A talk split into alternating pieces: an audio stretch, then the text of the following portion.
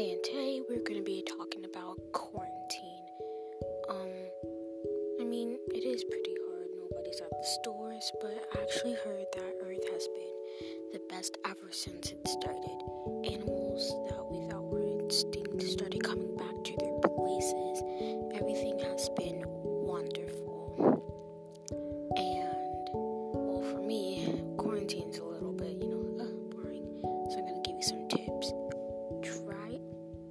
Try, doing like online shopping or trying do something new. Like, if you have TikTok, I'm sure that everyone has TikTok. I have it too.